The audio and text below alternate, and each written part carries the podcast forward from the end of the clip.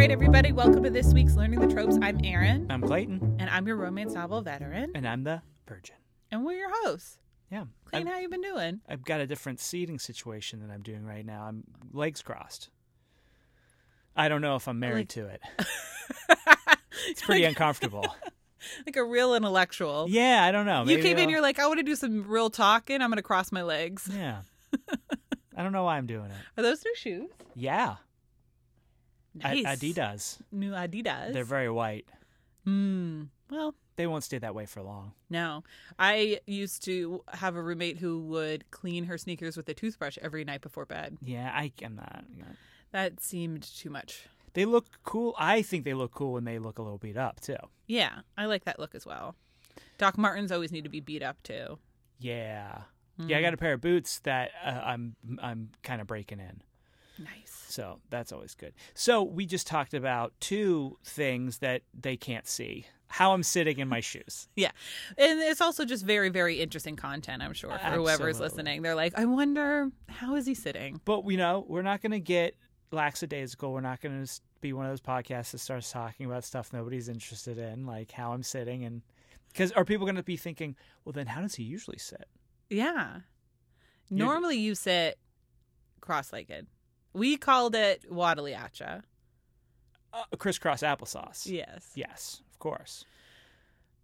Ah, yeah. Normally he's very per- precariously perched on a chair, but I scare everybody. I'm like the kid who's like, should we tell him to like sit down correctly so he doesn't fall? yeah, whenever we have authors in, I'm always like, "Don't- don't mention how he's sitting. It's gonna it's thing. But yeah, we know, we know, we know. He's not gonna fall. He's fine. I'm such a diva. This week we read Star Champion by Susan Grant. Now, it says here Star Champion number four, also known as Champion of Baresh. Star number four, Star World Frontier number one. What? Yeah. So, you know how in Goodreads, are you a part of Goodreads? Uh, yes. Okay. Well, I have access. so my Kindle, when I started reading this book, Star Champion, when I looked on Goodreads, it was called The Champion of Baresh. So I don't know if at one stage they like changed the name or something. So I just put all the names there just because, you know, let's see. But so this is Star Champion book number four. Star book number four. Oh, okay. Yeah, that four doesn't shouldn't be there. So it's Star number four, Star World Frontier number one. Okay, so how this is a series within a series now then? This is the start launch of a series within a series. That's t- confusing. Hmm. That's confusing. All the other books were called like Star something. Okay. What do you think of these covers? Well, the cover I had was the first cover that's on this sheet, which again You can't see. can't see, but it was the it has a woman who is showing off her back in her triceps. It, and it looks like an ad for a 24-hour fitness. Don't you think? Mm-hmm. It's like a sexy 24 hour fitness. She's standing in the front, and then there's a gentleman in the back who has a towel around his neck and he's got abs for days. Oh yeah. Now, that one is the one that I had on my Kindle. Was that yours? Yeah, that's what I had too. and that's called Star Champion. And there's a second one right next to it that you have here where it's just our heroine face to the camera and a gentleman who I believe is Prince Clark in a I was about to say, but uh, he's in a tank top. mm-hmm. You can no longer say the other. No. Yeah. And we never really should have, I think. He's wearing a tank top, and they're both like kind of staring at the camera, and she does not look like the same girl that's in the other one. No, but he looks like the same guy. He's the same guy, different girl. she looks like she's about to punch the camera. Yeah, that's right. She's got gloves. Again, looks like a, I guess, an MMA gym. And then uh, book cover that is the champion of Baresh has just a face. uh, Part of what I think is Jem, the heroine's face in space, and then a sea. What is, what did that? Sea kestrel. Yeah. A sea kestrel flying next to her head. That I'm was my favorite one. Yeah. I liked that one the most. why do you think they changed the title because is the champion of Baresh just too clunky and Star because Star Champion, I feel like makes this book sound cheesier than it is. Yes, because I really liked this book a lot. Me too. It was really great and really well written and Yes. fantastic. And I feel like I was not, you know, my old prejudices. I'm just going to own up to it. When I saw that these covers, I was sort of like, oh, this is going to be goofy and it's going to be silly and it's not going to be well done. I was wrong. I was wrong. I was wrong. yeah. And I feel like the only cover that shows like, oh, I might be really into this is the one that they changed the title to the Champion of Baresh, and then it looks a little bit more. I don't know. Like the Star Champion, also the font is just kind of cheesy. Uh huh. Yeah, it, it, looks like a knockoff. It looks like when you would go, and again, I'm dating myself, but if you went to a to rent a movie and you would see Star Trek and Star Wars, and then you would see the knockoff straight to to video movies that were trying to act like they were at that same level. The ones that would be on late at night at Showtime or something. This would be Star Champion, Mm-hmm. and it would be a ripoff of one of those those movies. And you would look at the case and be like, "Oh, this is going to be awful." So you would either rent it because it was going to be bad, or not rent it because you knew it was a knockoff. And that's what Star Champion made it look like. Now the Champion of Baresh, I probably when I saw that cover, I'd probably be like, "Oh no, this is going to be unintelligible," and because the world building thing, like I've I've said previously on this podcast, I don't really care that much about world building, but this book did a very good job at world building. Yeah. I thought for a sci-fi book, which is what this is, sci-fi romance, I I was like completely oriented in this world. Oh, well, why don't you go through real quick what it's about and then we can jump right in. Okay, But I think for the covers, it's no, no, yes for okay. me. Yes, for people following at home, which is impossible. Yeah, we don't like two of them, and then the one that has the different title is the one that we like. Maybe we should post all of these. Okay, Let's do like on the a flip. Instagram so you can flip through. Yeah, Then people will be like engaged. engagement. I know. We, yeah, say guys. Although everyone is very engaged with us. Everybody's people so engaged. Reach out like at least once a day. Someone is reaching out or doing something, so I do appreciate it. It's always great. Anyway, Clayton, what was this book about? this book is about Jem, who lives on Baresh, which is a pretty crappy world. It's a junk world almost, right? And she plays, her dad has passed on, but he played a, a game called, what was it called? It's not Bajha. Bajha. B A J H A. Bajha. Yeah. Bajha, which is, I guess, sword fighting with an energy sword, but you're not able to. You you're it's in pitch black, so you're not able to see. You have to intuit where your opponent is, and so this takes a lot of training. And women in this world are not allowed to play it, but she was taught by her dad, and she plays. She does it the underground street version of it to make money. And her brother, Nico, is her manager. Nico's kind of a ne'er do well, and he actually didn't end up being as much of a ne'er do well as I expected him to become. He's But- a kind of a tragic figure. He he is, but Jem she she fights under the name sea kestrel, which is a bird that is not from Baresh.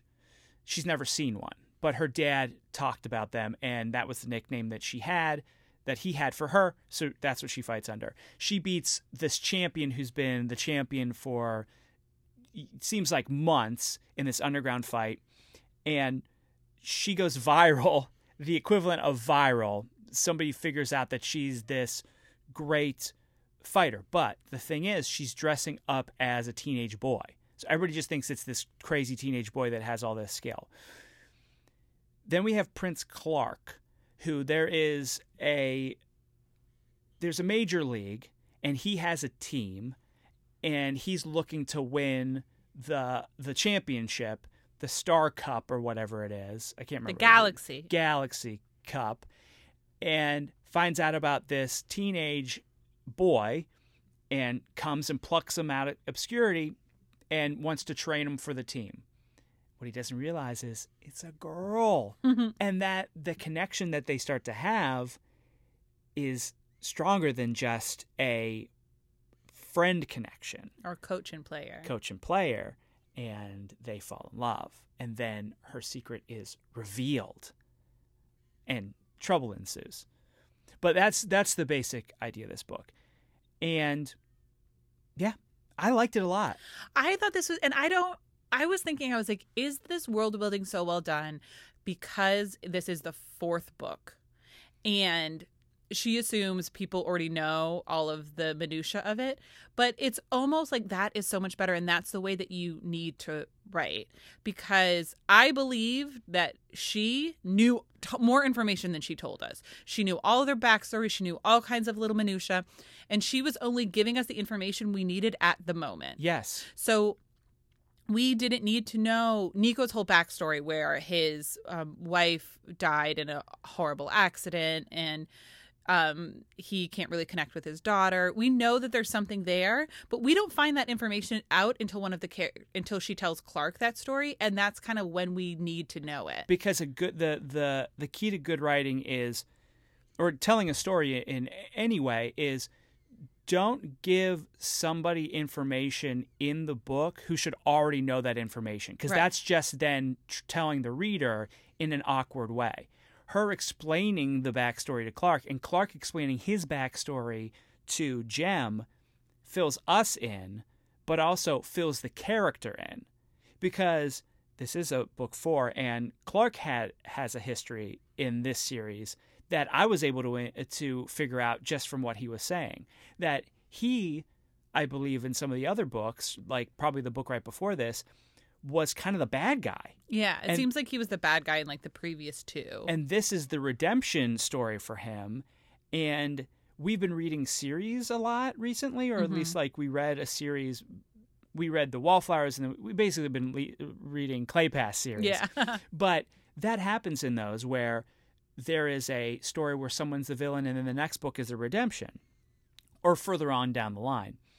And the thing with that is like just from reading romance, I knew this guy was bad before. I probably would have read the book he was bad in and be like, this guy's bad. I don't like him. And then this book comes and I'm like, oh, but I like him now because he's in love.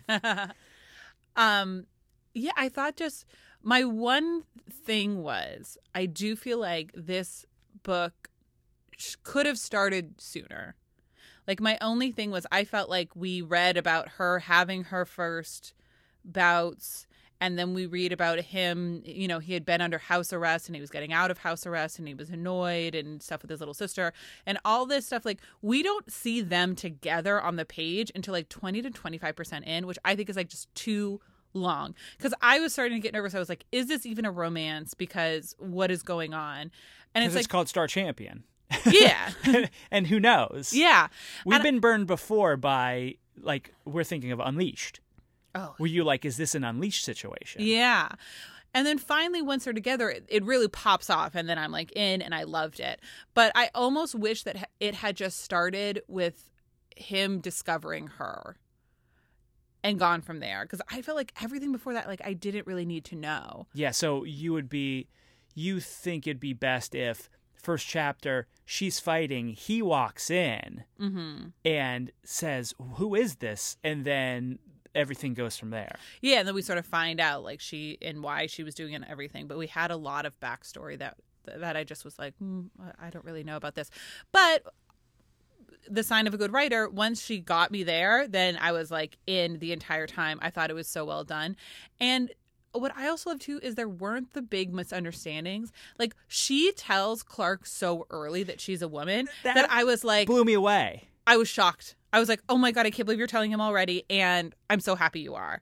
Because he brings her to train on this giant ship and he, um, you know, they're always going to the locker together and like the guys all shower together.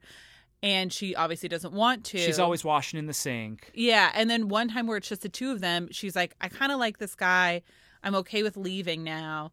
And basically tells him, you know, I'm a woman and this is why I can't. And his first reaction is sort of like disbelief and he thinks he's going to get fined by the league and he's kind of pissed. And she, I love, she goes to walk out and she comes back. She's like, you're making a mistake. Like, you need to come after me. Like, what, what's the matter with you?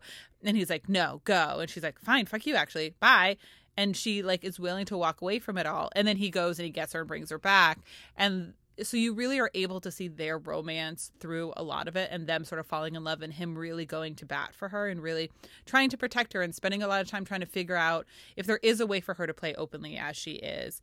Um, because the the thing with Bajha is that it is a historically male sport because the warriors in the olden times, like hundreds and hundreds and hundreds of years ago, that was how they fought. And there was no recorded history of women being warriors. So it, it was exclusionary just because people never questioned that. But then he finds he he's there's basically a Bible yeah, his that, sister finds because his sister wants to play too. Yeah, and he's going through it with a fine tooth comb trying to find something, and there is a small, small, small passage in there about how one of the women back in the day. I, I can't remember, like struck down, or there was like a terminology. A queen, and then they said that she had to like basically like fight for six months. Yeah, yeah, and and destroyed her enemies or something like that, where he put it together that, well, she must have been using these tactics. So there is a historical precedent to this. What I also thought was really interesting about this book is that when he thinks that she is a boy, he's very protective and in awe of the skill. And some of the other players are get defeated by her and they're not pissed. They're all they're all just very supportive.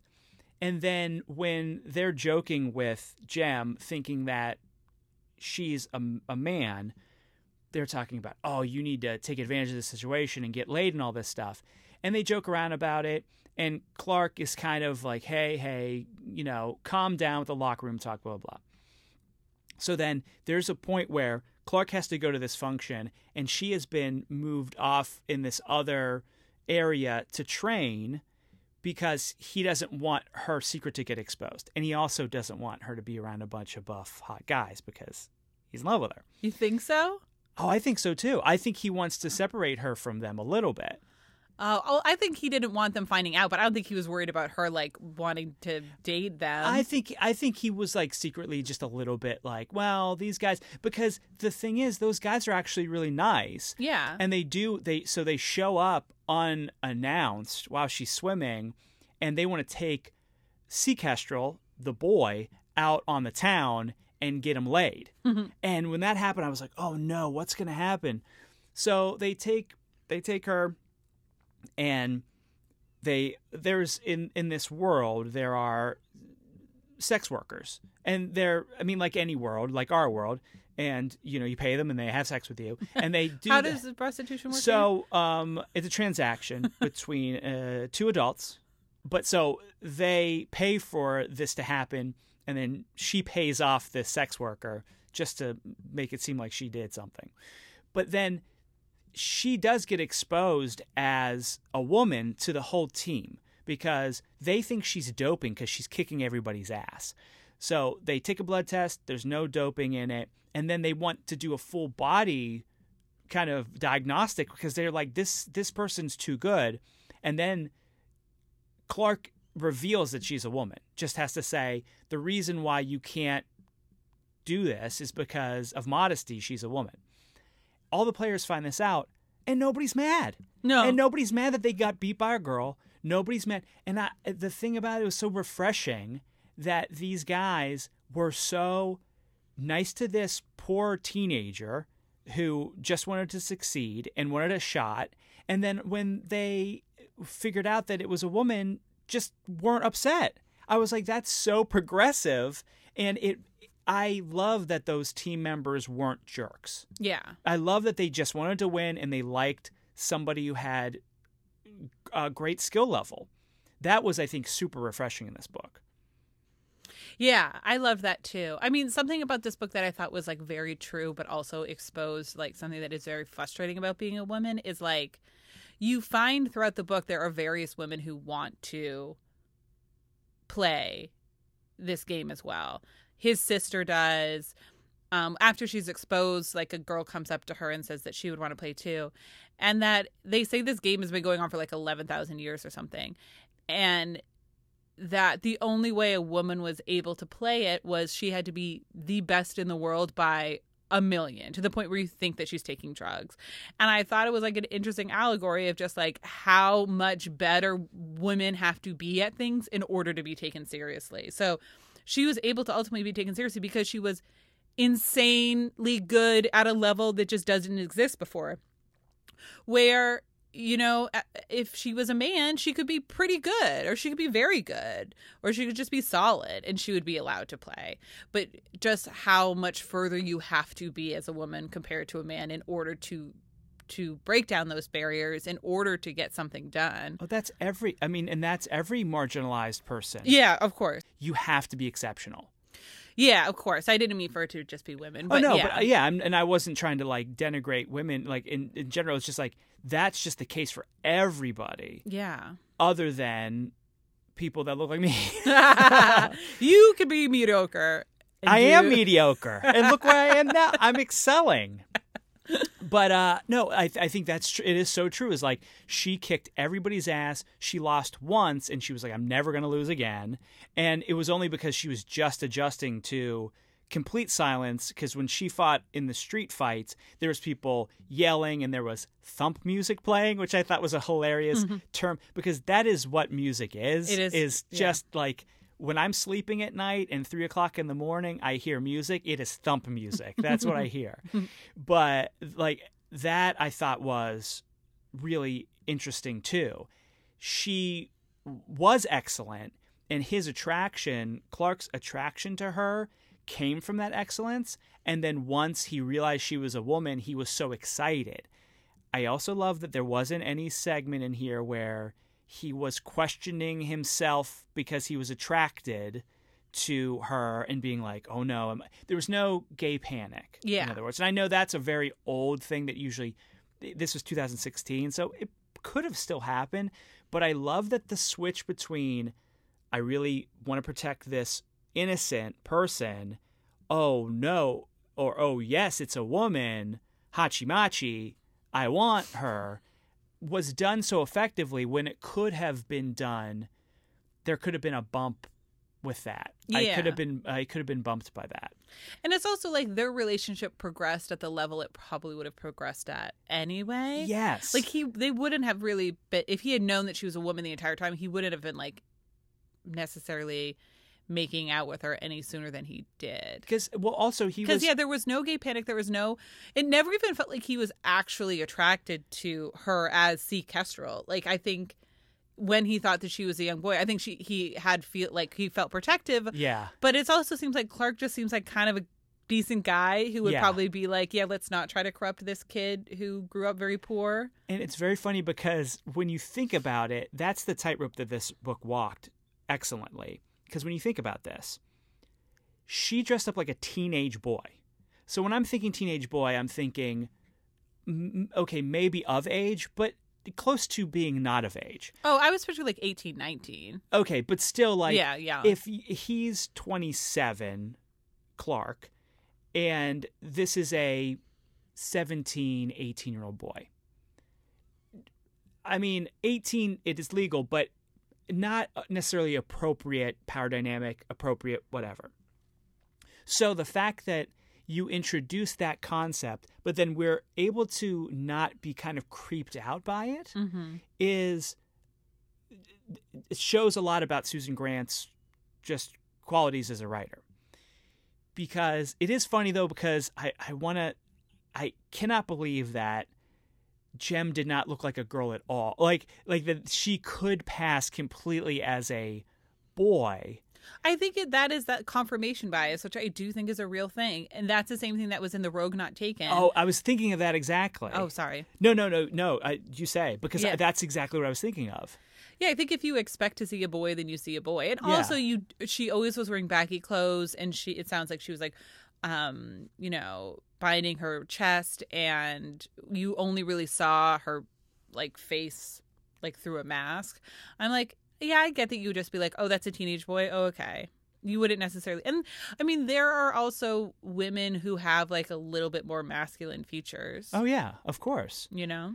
But I liked Jem just her attitude. I was so into how competitive she was, how she had that little tick of putting her hair behind her ear and everything. And he really got into that because he saw that's when she was frustrated. She would do that. I love those little touches because it does resonate with you because when you like somebody, you see those things that they do and it makes you feel tenderness towards them. And I thought that was done really well.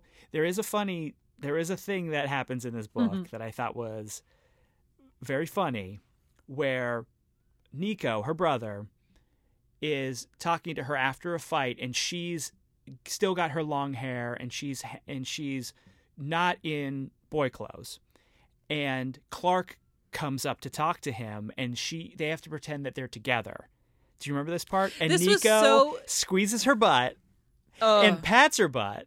And then she walks away, and like that's when Clark looks at her and he's like, "Wow, long hair, her butt, her tush looks great." yeah. But Nico did That steal is- a squeeze. That was so disgusting because I was like, in no world, if my brother and I had to pretend to be a couple, which is disgusting, would he actually ever touch me? yeah. No. He got you got to squeeze him. Oh, that, that was so gross. That Yeah, was a little that was weird. yeah. Maybe it was just like a moment of panic or something. yeah. but it was just like, oh boy. but it, uh, but it wasn't like played as a moment of panic because like it wasn't played as a com- it was played as we've got to hide this, but it wasn't played comedically where he squeezed and then she slapped him or something. It was just like, yeah, this is what We do. we do. So that was, and then it's like, who is that? That's my girlfriend. What's her name? Jem. He gives the sisters a name. so it's like, well, obviously this guy's not too smart, Nico. Oh yeah, well, because then when she had to confess who she was and she said her real name, I'm like, you need to clear up the boyfriend, girlfriend, brother thing. Yes. And she does. Yeah, she She's like, he pretended that wasn't real, and he's like, okay. and then Clark should have been like, well, the butt squeeze, I know, I- that was real. I saw an ass squeeze. I also loved she has only lived on Baresh, which is a garbage planet. When they win the first their first competition, she wins her first fight. Nico wants to take her to eat somewhere, and he's like, "I got this great place. I've never been sick there." That was a really five star that? restaurant on Baresh. Is that you've never been sick there? So when she gets to see the finer uh, things, like she gets to eat that full meal, and she gets to see and swim for the first time, and she sees he takes her to the um, the place where all the flowers are that uh, are musical flowers, so the pipe flowers. It was just so beautiful to see these things through her eyes, and I never felt lost, and I never felt like this world was a mishmash of stuff. It just it felt like an organic world. And like you said, it probably comes from she's written 3 books before this. So this world is very it's she's very knowledgeable about this world. She's not finding her way. She's a good guide. And I really like that. And from a guy who does not really like worlds other than our own world, I really liked it. I love too. He is supposed to be impossibly wealthy. He's a literal prince, like second in or third in line to the throne, and I think he's his if his brother dies, then oh, it's him. Well, no, because then doesn't his brother have a kid or something, and then he's shunted off? He's the Harry, basically. Yeah, yeah.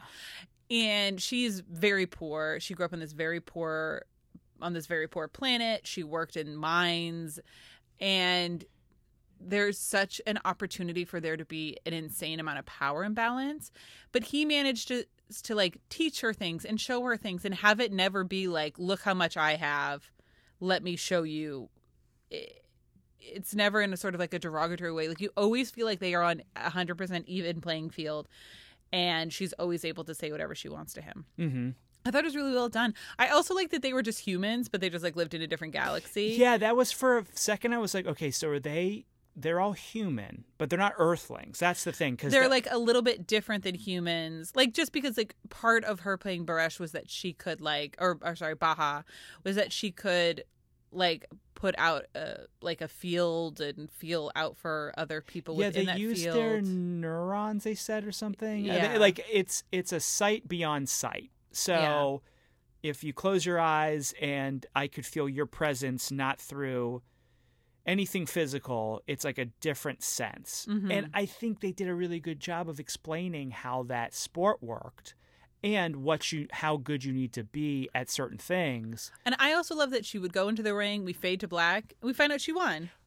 That also, I it. did not need a bunch of choreographed battles. I didn't need pages and pages of where's this person, what's uh, Like when we, in the beginning we get it enough to know this is okay, this is what a match looks like. And then after that we never saw it again and I was like Excellent. Yes. I don't need it. I get that it's just them like whipping swords around. I'm sure if I was there, it'd be exciting, but like it's not exciting to read. And so when at the end, when she finally is able to fight again, and she's walking into the ring, it cuts from that to her winning because just her walking confidently in, we know she's gonna win. Yeah. And that's what was again what was so great about this. It it wasn't extra stuff we didn't need. hmm It wasn't page count situation. Yeah. like let's add some pages to this.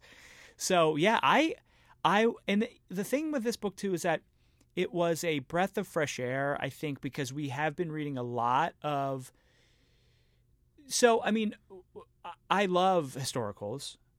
Uh, not as big of a fan of contemporaries, as people know listening to this. It's been a while since we read something so out there. And it's not out there in a bad way. It's just out there in the sense that it is not our planet. It's aliens. It's, I mean, not really aliens, but they're not on our planet. They're doing unique things.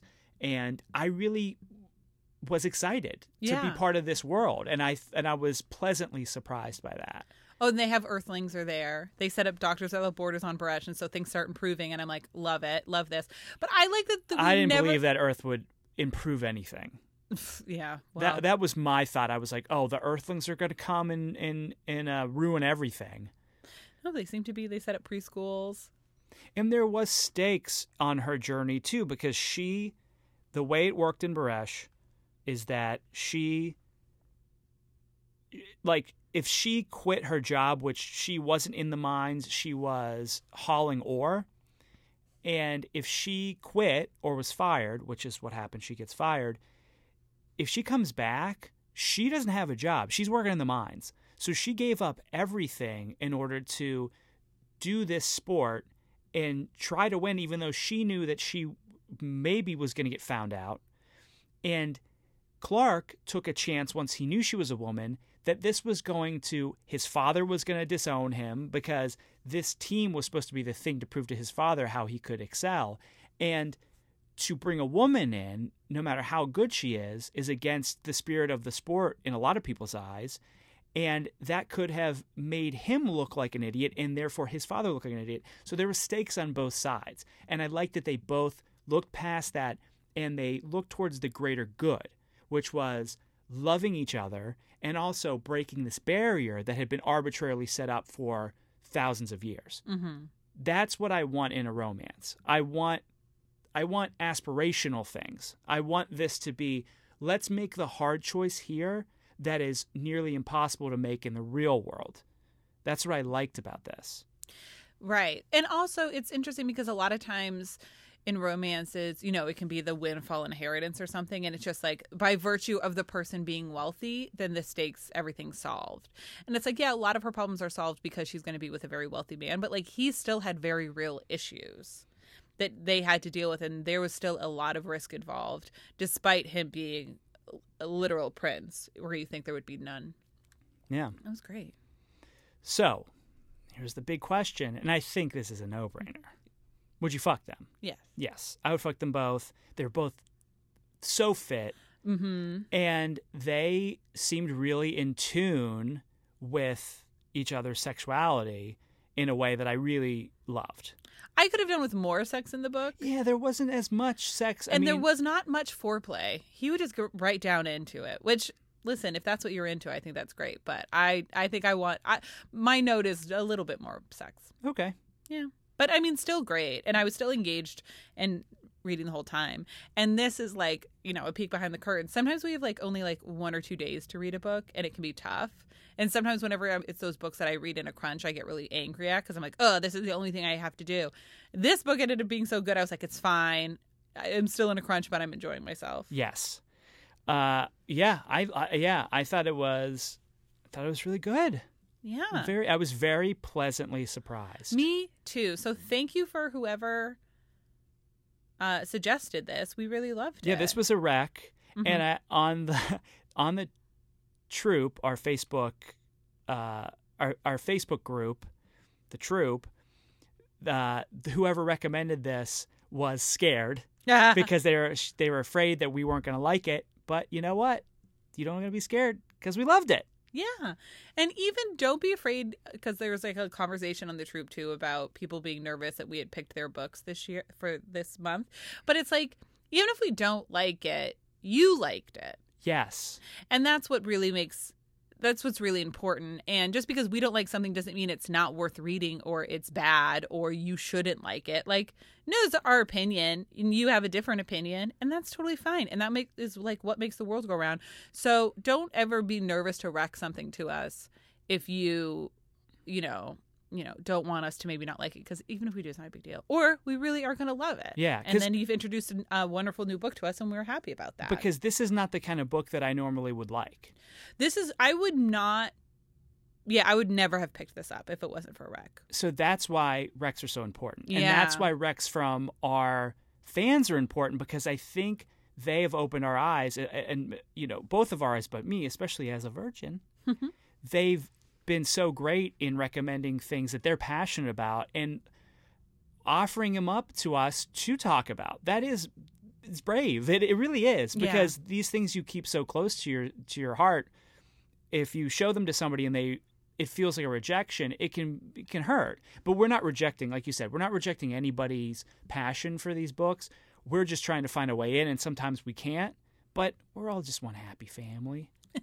we're just one big troop, Yeah, we're just the we're just a troop of people trying to get read romance. So trying to trying to squirm, we're trying we're just we're down to squirm. swoon and squirm. That's all we do.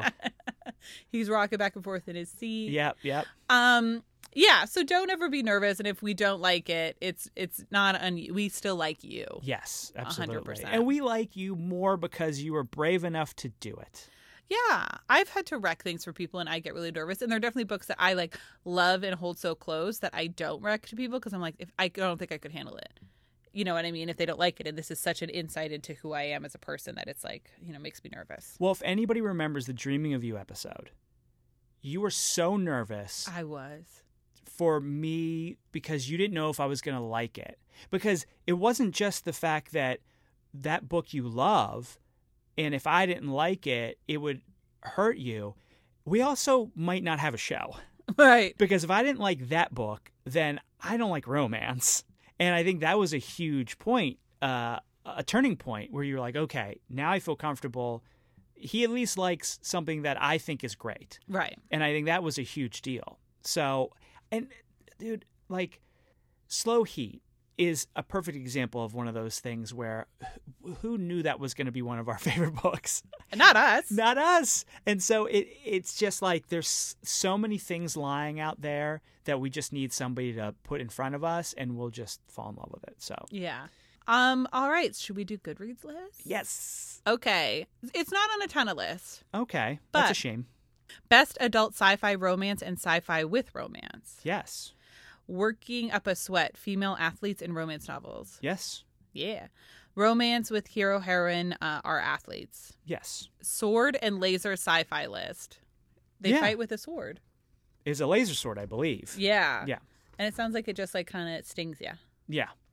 Uh, Deadly Women, best romance heroines who can defend themselves. Oh yeah, she could she could defend herself. What I also love too is like they present Clark as being like a pretty decent player, but like not great, and he's also like, I'm okay. Yeah, yeah. I'm not going to beat any of you guys, but like I'm all right. I also have to handicap myself. Yeah. Like when they would train together, he would be able to see, and she couldn't because he was like, well, yeah, I'm not Yeah. that great. I'm not a pro. I I'm, I bankroll. Yeah, and I appreciate you know people who know where they stand. Um, what a wonderful world! A celebration of imaginative world building. Yeah, and as a person who's not into world building, I I can't say like I enjoyed Baresh because it was a hellhole, but I enjoyed the the world that was created. I enjoyed when she was able to get out of Baresh, but then also at the end they were gonna help make Baresh better, Yeah. make Baresh great again. That's what Clark said. Oh God, can we cut that? I don't want to. No. Fencing fiction. I guess they're kind of fencing. If somebody said, "I have a fencing romance for you," and they gave you Star Champion, you would say, "What?" you gotta take it off the list. yeah. Cage paranormal romance with fighters. Uh, yeah, Uh, romance with athletes other than American football, baseball, and ice hockey. yeah, Most certainly. Hot athletes. That was in all caps. yes. Yeah. Everyone seemed hot. Everyone seemed hot. Everybody was hot. Everyone. This book was hot as fuck. Uh, best romance novels by indie authors. I guess she's an indie author. Yeah. Yeah. Girls disguised as boys. Oh yeah. Mm-hmm. That was it. Great. All right, Clayton. What are your tropes? Well, that's a good trope.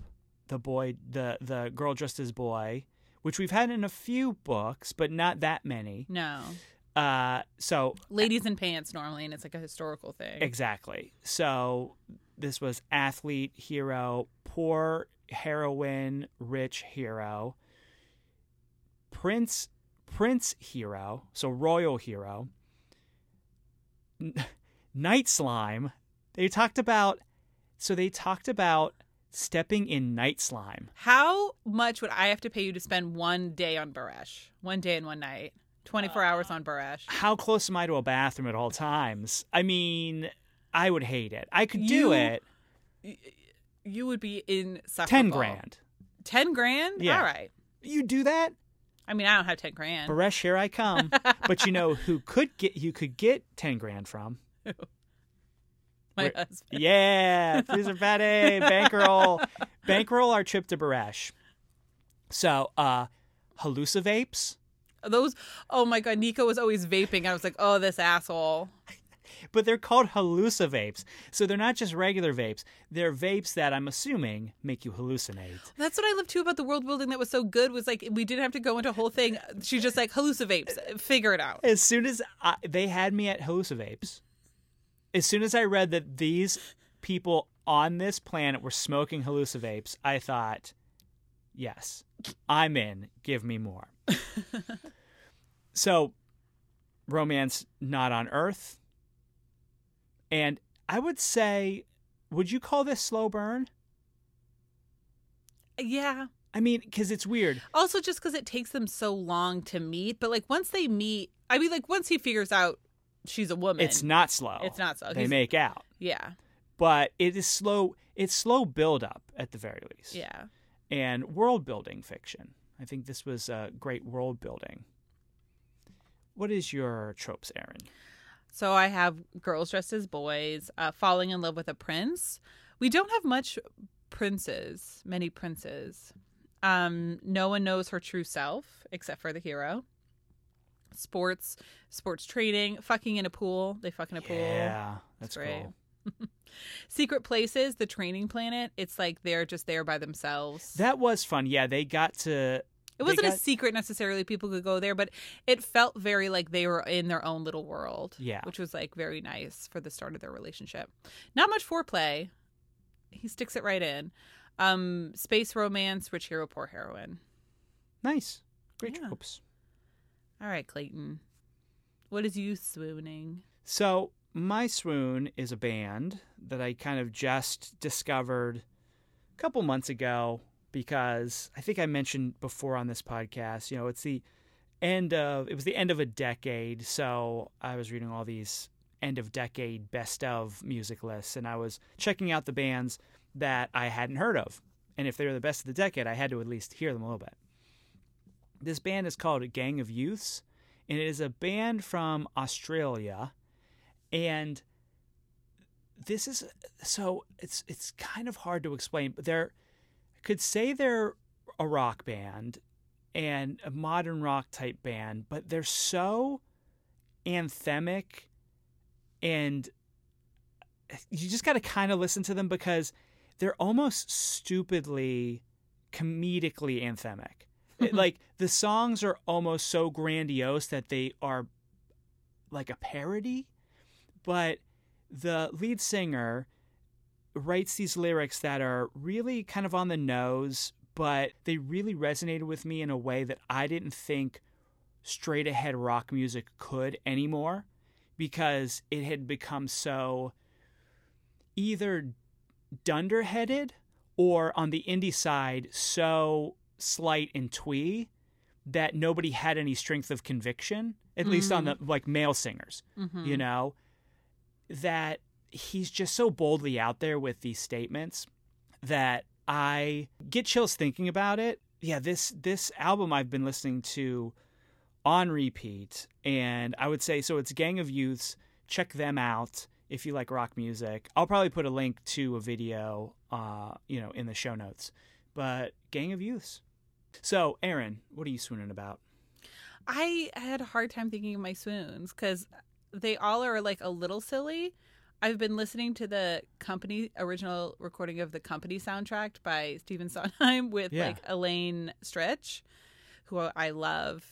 Um, and they made a documentary with her that I also love, just about her b- banging around town.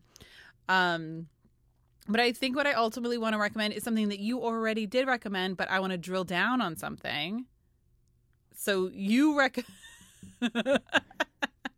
you recommended High Fidelity on Hulu, Oh yeah. which I loved, but I want to double down and recommend the episode Simon.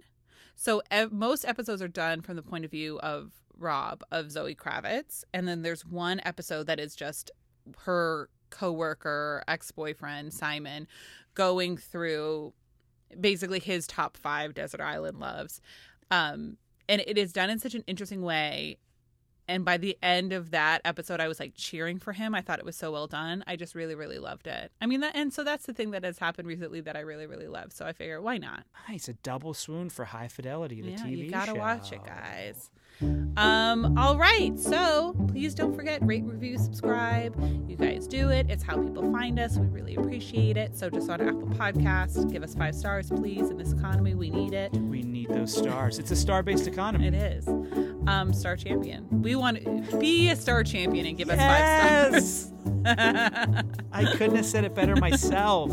I saw your eyes light up as you thought it as well, but I just got there first. Um, you can always email us, learning the tropes podcast at gmail.com. Email us your recommendations, um, your thoughts, anything, just saying hi. Uh, on Twitter, we're at Learning Tropes. On Instagram, we're at Learning the Tropes. Uh, and then we have our Facebook group, the Learning the Tropes Troop. Some fun conversations happen there, great recs. So come on by, stop on by. Um, you have to answer a questionnaire to come in, but spoiler alert, I let everyone in. I just want to make sure that you're not a robot. Um, and then our next episode is going to be Vow of Silence by Melinda Price. I'm very excited for Like, I'm this. so excited as a Pennsylvanian. it's our first Amish romance. Yeah, but this fucking, we've been told. That's what we hear. We'll find out and we will let you know. Um, all right, and Learning the Tropes is part of the Frolic Podcast Network. Find more podcasts you love at frolic.media backslash podcast. Yes. Hi, everybody.